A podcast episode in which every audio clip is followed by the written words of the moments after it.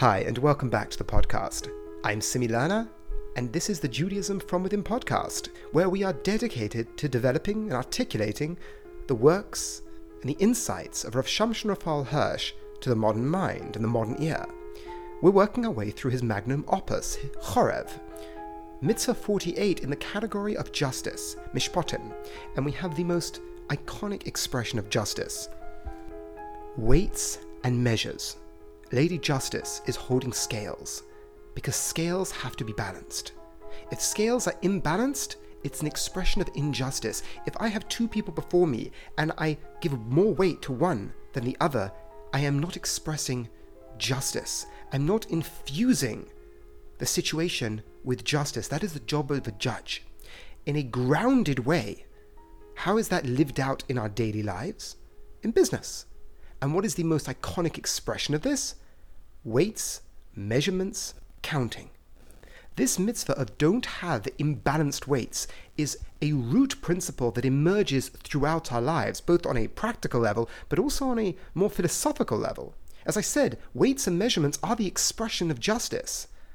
Because when a person looks at you, you think they're being they're expressing justice because they're balancing out the scales. So let's bring it out. When a person sells you a pound of flour and they put the weight of a pound on one side and they weigh up your flour on the other and it comes out equal, I perceive them as being trustworthy. But if that pound isn't really a pound, it's cut a couple of grams off, what I perceive as being justice is actually a lie. And the way Rav Hirsch describes this is that it, it expands out to life. When I am dealing in business and this, let's call it this um, this idea of weights and measurements, we expand it throughout my business life. When I am confronted with the opportunity to express myself to a client, a customer, and I could tell him one thing, he would believe me, he would assume I'm telling the truth. But I have a way of being dishonest. I am being a faulty judge. I am having the ability to give balanced measurements, and I am choosing not to. I'm taking that the, the, the, the way I'm supposed to mirror HaKadosh Baruch Hu. I am supposed to act with justice. Having imbalanced weights is the absolute antithesis of that.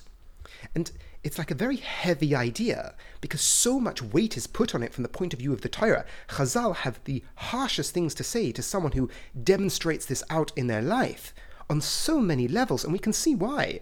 It, it condenses so much about what the Jewish people are, what so much of what the Jewish people are proclaiming to the world projecting it one way, but in reality it's toxic and, and it's, it, there's a decay there. A person who lives his life out without being honest in business, that's the antithesis of what it means to be a Jew. In Parashas Vayikra, where this idea is being discussed, it gives it in general terms, at the end of the laws of holiness and becoming a holy people. But at the end of Devarim, where it discusses Amalek, the people who are the very antithesis of the Jewish people, just before that, the closing, the book end of that section of laws, is about having imbalanced measurements. The imbalanced measurements, the way Chazal describe it, is a person who does this, it's worse than other forms of immorality. Why is it so why is it so bad? If you put aside the hypocrisy, you put aside the the the uh, the perversion of the image of God, you also are damaging people and you can't undo it. There's a finality to it. You cheat people, they go. The way Rav Hirsch describes it, when a person does other expressions of going away from the law or going away from the will of Hashem, that's between you and God. That, that you damage yourself through the experience. If I if I do something that I I I um I divert myself from the moral law, I, I damage myself. I damage my relationship with God. But if I cheat, it's like I think the metaphor is like feathers in the wind. You you can't draw them back in. It's out there already. What you've done is spreading to the world, and you can't draw it back.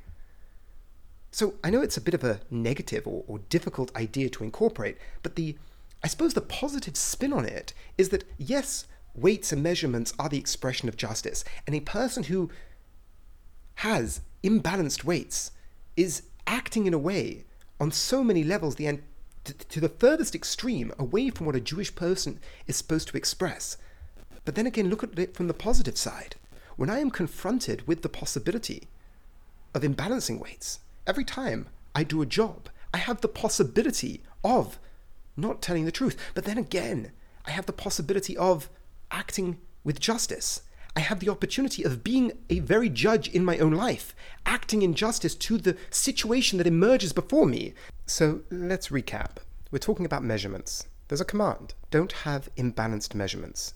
And we draw it to a deeper concept that idea of justice when I have before me weights, metaphorically or practically, I have before me weights and I have the opportunity to imbalance them. I have the opportunity to give in to that temptation to skim a bit off the edge, off the top, to take a bit that nobody will know. And I, and I act with justice. I mirror God in our, my own life, in my interactions with other people, and that makes God my God.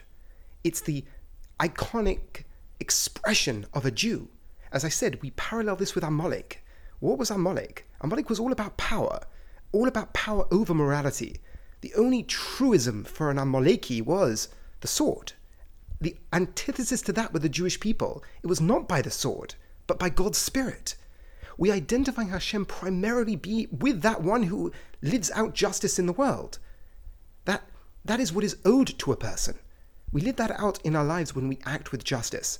But if we don't act with justice, we act with the opposite. We act with a pure expression of power. Not power with the sword necessarily, but still power nevertheless.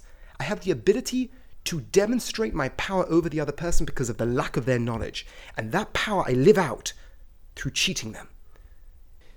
And perhaps just to end off, when it comes to imbalanced measurements, it really is iconic of the category of mishpatim. We spoke about mishpatim as being that category of commandment that doesn't require the divine imperative to the same extent. Obviously, that's involved as well, but unlike chukim or eidos or avoida, the other categories that we're going to discuss, mishpatim I know because I know what it means to be human and you are another human being. It's not like my interaction with animals. It's a human being. I am a human being. And by, by my experience, Rav Hirsch describes that I know your experience to an extent. Thereby, when I act towards you in justice, its foundation, its reasonability is evident. When it comes to weights and measurements, I think this really is the most iconic expression of that, because it is really just that. Everyone knows it's wrong to cheat. We know that because no one wants to get cheated. But unlike property, transfer of, uh, of, of, of goods, well, there's perhaps more ambiguity. When it comes to cheating, to display one thing, but be taking advantage of the other because of their inability to see the world through your eyes, it is, I think, the most lived. How do I best put this? You experience the act of justice in the most potent way. And that's why Rav says that you have the opportunity in these situations to act as an, a, a judge, which is the personification of justice. So, on that note, as always, have a wonderful week and a wonderful upcoming Shabbos.